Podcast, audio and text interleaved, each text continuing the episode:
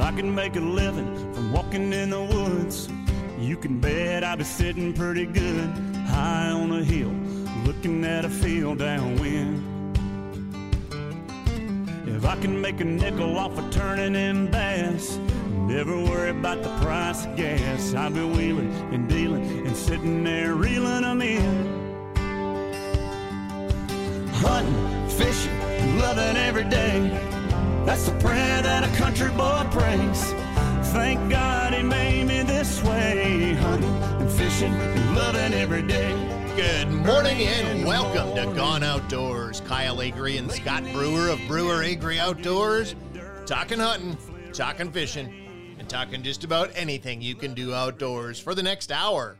Right here on KWSN Sioux Falls, 1230 AM and 98.1 FM. And the mighty 790 KFGO Fargo 104.7 FM. Today's Gone Outdoors is brought to you by Ray's Sport Marine, your local Lund Boats and Bennington pontoon dealer in Moorhead, raysmarinemoorhead.com. Adventure RV across from the fairgrounds in West Fargo, your number one RV dealer in the FM area. AdventureRVSales.com. Are you fishing for a snack or gas in Lakes Country? Lakeland General Store is your one stop shop for all your needs in the Lakes area at the junction of Highways 59 and 34 in Dunvilla. Devil's Lake Tourism, Linex of Fargo. This is Linex Country, home of the adventurous. And Ion Ice Fishing, the all new Ion Alpha Ice Auger. Hey, congratulations to everybody out there listening to Gone Outdoors that was able to put their tag on a deer so far this deer season. You know, we did we did our Minnesota, North Dakota deer opener, and South Dakota is right in there too. Uh, edition of Gone Outdoors last weekend. And you know what? I don't care whether you uh, practiced your marksmanship skills with your rifle and took a 300 yard shot and successfully harvested an animal, or you're up in a tree stand with a uh, bow and arrow and you get that deer into 15 yards and harvest them that way, or anything in between. If you've successfully put a tag on a white-tailed deer that you have harvested this fall, or mule deer, or good point, or mule deer, you have accomplished something that uh, brings you back to your ancestral roots. There, your your predator versus prey relationship, just that real.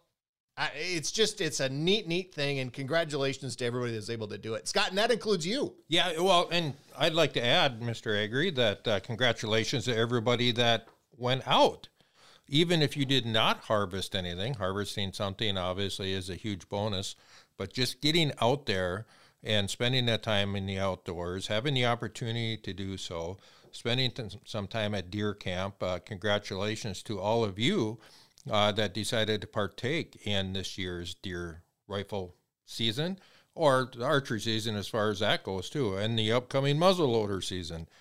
It's pretty cool. Yeah, I I was fortunate enough to uh, use my deer tag here over the weekend, uh, fill that deer tag with a, a, relatively small buck, but it fills the freezer, which for me, that is my main goal when I go deer hunting. And most of the people in our deer party on the property we hunt, that's the main goal. Um, granted, if you can find something with big horns too, that's a bonus. That, that you know, another bonus is that usually means more meat too, because those deer are usually a little bit bigger. That's right. Um, so yeah, I, I, feel very fortunate that I was able to harvest that buck late on uh, Monday night. As far as our group goes, I think we filled half of our tags at that point. We were three for six. Did not see a lot of deer. The weather played a big part of it. You know, with that big wind, everybody in our listening area experienced that big wind on Sunday. And although I did see some my social media friends that were able to harvest an animal on Sunday, uh, that didn't happen in our neck of the woods because there was nothing moving, nothing moving all day except the trees and the leaves and the grass and everything else. But it was a really good weekend. Enjoyed getting back, spending some time with our the buddies that we hunt with, family and friends, uh, catching up with them, and made me wonder why you know some of these people you only see once a year, which is a shame. you know, we you need to do like a mid-season get together so that you can go hang out with people more than once a year. Uh, because these are all very special people. You got a lot of very special memories from these guys. Um, and but it, it was a very successful season for me because I got to spend time outdoors and I got to bring some meat home. Gives me more opportunity to experiment with some new recipes, which I enjoy as well. Absolutely. Absolutely. Success all the way around. And yeah, you're right about getting together uh, more often during the year. Truly, we can get together anytime we want, right? But it's that deer hunting, that common bond, that common passion for hunting deer. And that's really while we're there. The other stuff is the the bonus, right? It's the it's that common bond that brings us together this time of the year to hit the woods, to be out there, and and that's what makes it fun. You know, Kyle, I was up in northern Minnesota, Bemidji area, not north north, but quite a ways north, depending on where you're listening from. And you were in southern Minnesota, not all the way south, but again, most people would consider your area southern Minnesota. How did it go there? I know you have a pretty robust deer camp weekend.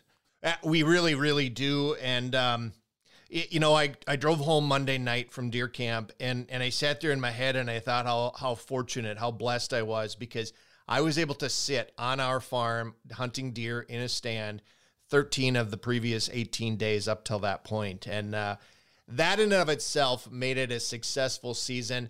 Now, as I said before, the reason I'm there is to harvest a deer, and I did not do that. So uh, it's tag soup for me. But I tell you what, it wasn't because we didn't have the opportunity. The Minnesota River Valley is so full of habitat and so full of, of wildlife.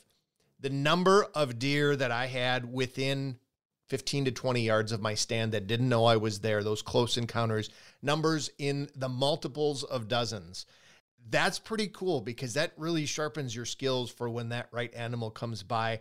I had a little bit of venison left over from last year, so I didn't feel the pressure to shoot a deer for the food sense of it. So I, I held out for a, a bigger buck, which he did come by on Monday morning about 20 yards from my stand. He came by and stood broadside to me.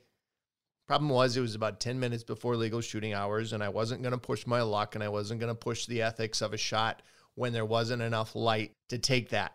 Uh, not to mention the fact that it's not legal. So I did not. I let him pass and he walked. Um, you know what? Successful season all the way around. Yep. And congratulations on you for uh, passing on that shot, not taking that shot uh, for many different reasons. Uh, the beauty is, is you got to be in that opportunity, in that chance, which is super, super cool. You know, Kyle, hunting season is not over for a lot of our listeners. Some of them we're still going here for another week. Uh, you know, then you get into other seasons too. Archery goes for a long time, muzzleloader, but it's really ice fishing time with this weather we've had this week. It's really got it people is. thinking it ice is. fishing. You know, a lot of people have been kind of not thinking about it as much because we've had such nice weather, but it's changed. The tables have turned, haven't they? Uh, you get a, you get a little bit of those uh, single digits or even negative temps in certain areas, and and uh, that gets you thinking about ice fishing. And you know what? When when we turn the corner from deer hunting, what is the ice fishing opener? It's Scheels Ice Fest. Yeah. yeah, it certainly is. We've talked about it many times that there really is no hard and fast ice fishing opener because there's not a date on the calendar. But here, where where we live in our section of of uh, the Upper Midwest. You're right. It is Scheels Ice Fest uh, in Fargo. Well, there's actually a couple of them, depending on where Several. you go. Yes. Uh, going on this weekend is the St. Cloud Ice Fest, but next weekend is the big one. It's it's Fargo Scheels Ice Fest, big white tent out in the parking lot. They have all the vendors here, all the sales, everything going on. It is the longest running ice show in this entire area. Hey Scott, you know what? Let's uh, let's extend this session, uh, but let's take a quick break. Uh, this segment, we'll we'll take a break and we'll, let's come back and talk more about Scheels Ice Fest because you're right. St. Cloud this weekend, next weekend's Fargo. Uh, uh, Sioux Falls is after that. Um, I think we want to share more of that information with our listeners. Let's take a quick break and we'll come back and uh, talk more Scheels Ice Fest. Thank God he made me this way, fishing